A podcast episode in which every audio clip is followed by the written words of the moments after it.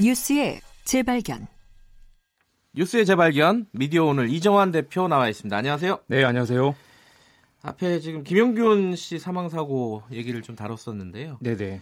이게 또 궁극적으로 보면 파견법과 관련된 내용이죠. 파견 노동자죠, 일종의. 네, 그렇습니다. 이게 파견법이 올해로 20년이 된다면서요? 네네.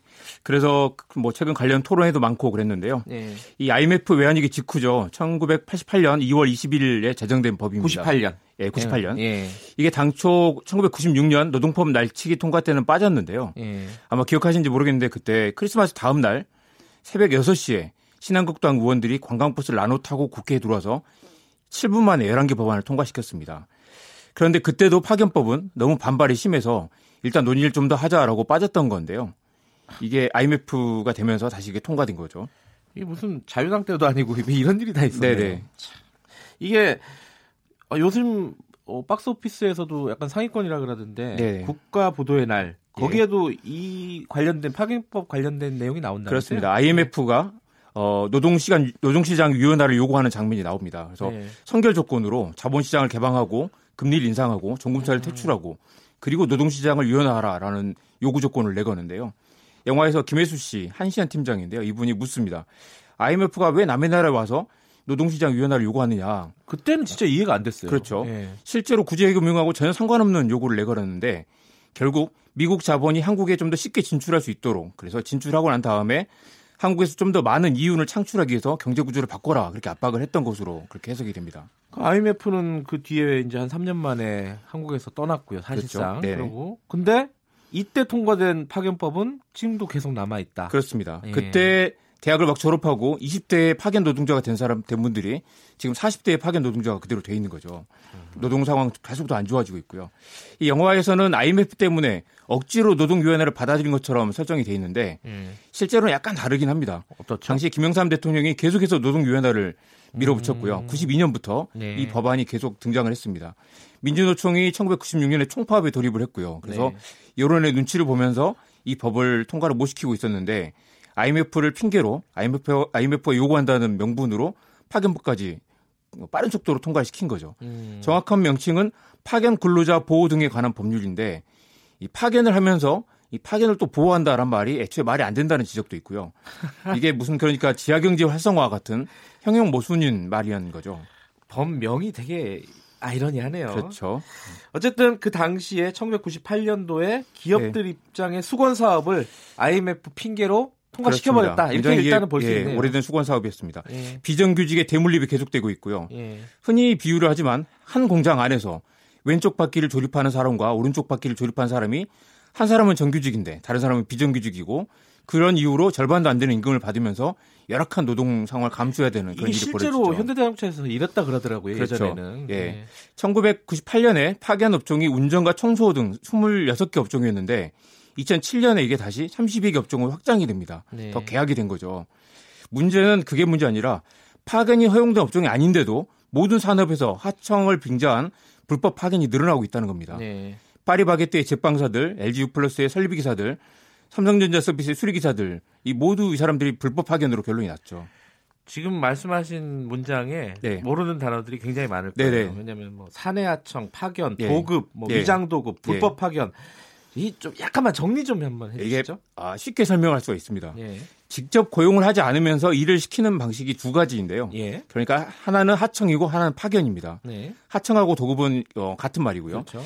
이 둘을 구분, 구분하려면 업무 지시를 구체적으로 내리면 그건 파견이고요. 예. 아예 업무를 통째로 떼서, 떼서 별도의 업체에 맡기면 하청이 하청. 됩니다. 예. 그러니까 문제는 단순히 인건비를 줄이려고 왼쪽 타이어 만드는 그 공정을 하청을 준다. 그러면 예. 이게 하청 입체가 완전히 독립된 업체가 아니면 이게 위장 하청이 된 거죠. 위장 예. 도급이 되고요.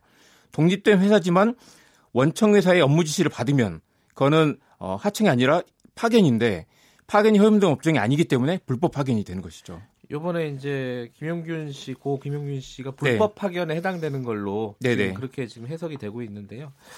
지금 김용균 씨도 이제 원청의 지시를 받았기 때문에 네네. 하청업체 소속이지만은 카카오톡으로 지시를 받았죠 원청에서 예. 2층도 확인해라 평탄 평탄 작업을 부탁한다 등등의 지시를 내렸고 음. 김 씨는 진행하겠습니다.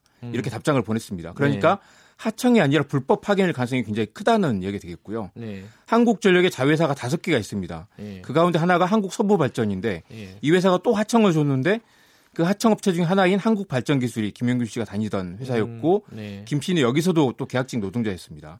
아, 그 안에서도 또 계약직이었군요. 한겨레 보도를 보면 이 회사들이 노무법인 자문을 받았는데 네. 김 씨가 했던 작업이 상시적이고 지속적인 업무라서 예. 직접 고용을 해야 한다라고 조언한 내용이 담겨 있었습니다. 그러니까 음.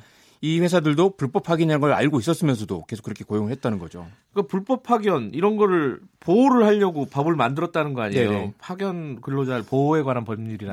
거예요. 근데 법이 이렇게 보호를 안 해주는 모양이에요. 보호는 아니고 파견을 계속 이제 허용할 수 있는 빠져나갈 그 핑계, 핑계를 만들어주는 법으로 되고 있죠. 예. 실제로 업무 지시를 했느냐 안 했느냐 이 경우는 카톡이 있으니까 그걸 증명할 수 있겠지만 네. 따지기 쉽지 않은 경우가 많이 있습니다. 하청업체에 맡겼고 거기서 알아서 할 뿐이고 우리는 간섭하지 않는다라고 보통 많이 우기는데요. 네. 이 서부 발전의 경우도 하청업체가 7개 되는데 예. 수백 명의 하청 노동자들이 같은 공간에서 일을 하고 있습니다. 네. 공장을 조각조각 쪼개가지고 여러 업체들이 나누어 맡고 있는데 음. 실제로는 직접 고용을 피하기 위해서 인건비를 줄이기 위해서 간접 고용을 하고 있는 것이고요. 예. 그러니까 이건 하청이 아니라 불법 파견이라고 쓰는 게 맞을 텐데 예. 이게 또 따지기 쉽지 않은 게 사업장이 완전히 분리돼 있는가, 업무 지시를 누가 하는가 등등을 따져봐야 돼서 외형만 놓고 보면 판단하기가 쉽지 않고요. 예. 이 실제로 파견법으로 처벌을 받은 기업이 거의 없습니다.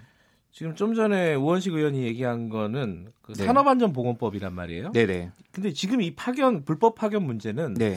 그럼 어떻게 해결을 해야 되는 거예요? 이거는.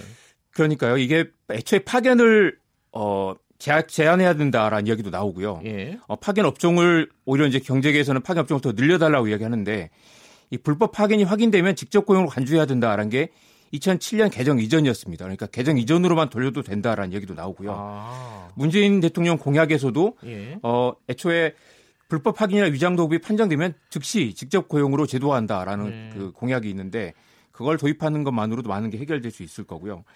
이 죽음의 외주화란 말도 나오죠. 지금도 계속 컨베이어 벨트가 돌아가는데 이게 어 10년 동안 하청 노동자가 어 10년 동안 이 공장에서 사망자가 7명인데 이분들이 모두 하청 노동자였습니다. 음. 부상자가 57명인데 53명이 하청 노동자였고요. 그러니까 네. 파견이냐 아니냐를 떠나서 방금 산업안전보건법 말씀하신 네. 것처럼 어, 죽음을 외주화한다는 말도 좀 어불성설이죠. 외주가 아니라 그럼 내주화해야 된다는 건데 내주든 그러네. 외주든 죽음이 예, 없어야 된다. 예. 공장의 작업 환경을 예. 개선해야 된다라는 게 근본적인 해법이 될 수 있겠습니다. 어쨌든 하청을 근본적으로 좀 더 제약하거나 어, 파견을 제약하거나 엄격히 규제하는 것도 방법이 되겠죠. 예, 산업안전보건법뿐만 아니라 파견법도 한번 들여다볼 필요가 있겠어요. 네네. 알겠습니다. 오늘 여기까지 하겠습니다. 고맙습니다. 네, 고맙습니다. 뉴스의 재발견 미디어 오늘 이정환 대표였습니다. 김경래 최강시사 2부는 여기까지 하고요. 어, 3부에서는요. 녹색당 신지혜 운영위원장하고 진보의 향기 코너 진행합니다. 일부 지역국에서는 해당 지역 방송을 보내드립니다. 3부에서 돌아오겠습니다.